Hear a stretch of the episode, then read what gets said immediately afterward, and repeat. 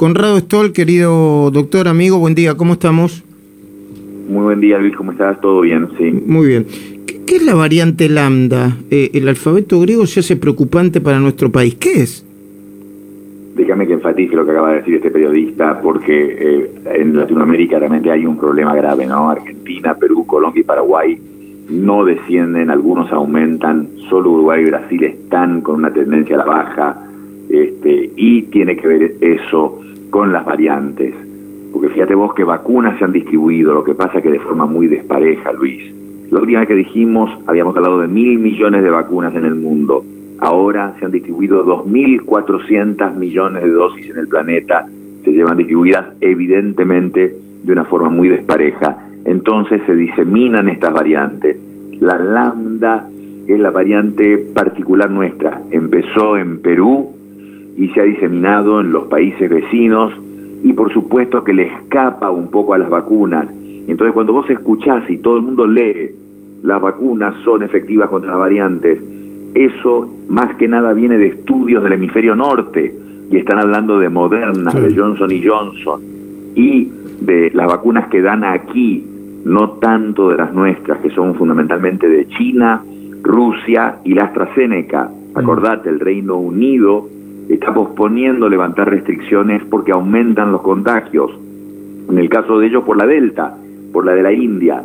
Pero de nuevo entonces, lambda es nuestra, se duplica cada 7 a 10 días la cantidad de gente que la tiene, puede tener una resistencia parcial, y como te dije, ¿no? Para usar el ejemplo de la Delta, en Estados Unidos Delta hace 2 semanas 6% de todos los infectados era Delta.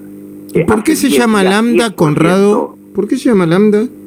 Están usando el alfabeto griego, no en un orden particular, lo que pasa es que alfa, la primera británica 117, beta, la de Sudáfrica 135, gamma, la P1 de Brasil, delta, la 617 de la India, y después están Nueva York, California, y llega lambda, que es esta variante andina, que evidentemente es mucho más contagiosa, y por eso la preocupación, porque se dice que bueno, que los casos van a empezar a bajar ahora.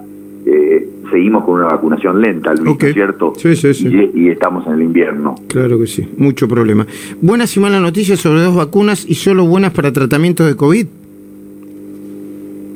Sí, sí, bueno, la buena y mala de vacunas es, digamos, muy buena Novavax, una vacuna norteamericana con 90% de eficacia en un gran estudio en decenas de miles de pacientes que se hizo en Estados Unidos y México. Pero ¿qué es lo mejor de esa vacuna? Que Estados Unidos no la necesita. Entonces Estados Unidos está dando ya las 60 millones que prometió, para fin de junio las va a dar. Estados Unidos acaba de darle 1 millón de Moderna a México. Entonces Novavax, que dice que va a ser 100 millones en los próximos 3 meses, es una de las vacunas a las que podríamos acceder. Muy alta eficacia americana y acá no la necesitan, de hecho ya están regalando. La mala noticia que saber es que la vacuna alemana, CureVac, dio una eficacia del 47%. Sí.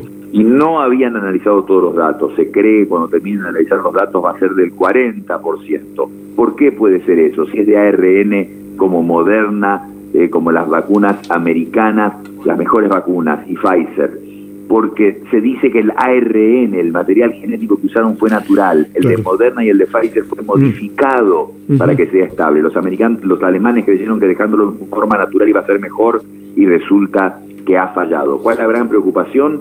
Que muchos argentinos participaron del estudio de CureVac. Entonces ahora se encuentran que les dieron, a los que recibieron la vacuna, que les dieron una vacuna que no tiene eficacia. Entiendo. Así que tienen que vacunarse de todas formas ahora con la que les toque en la Argentina o el que puede viajar con otra afuera. Tengo unos segundos más solamente para... Sí, decime.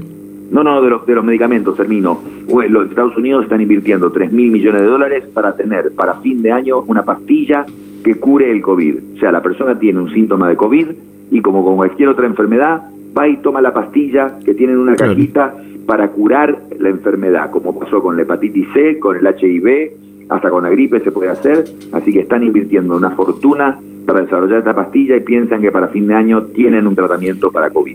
Conrado, para no quitarte tiempo, ¿me podés dejar un mensajito de voz para comentarme, y yo lo pongo en el aire después de las 8, la miocarditis causada por COVID en Poncio, capitán de River, y a qué tenemos que atenernos con esa información, ¿sí? Muy bien, lo hago. Es que no tengo, discúlpame, pero es un programa muy exitoso, muy tiene cada vez más tanda y trato de manejar el tiempo. Me alegra mucho. Claro que sí. Lo hacemos, te lo mando. Dale, por favor, un mensajito lo pongo después de las 8. Gracias, un abrazo grande. Chao. Buen día.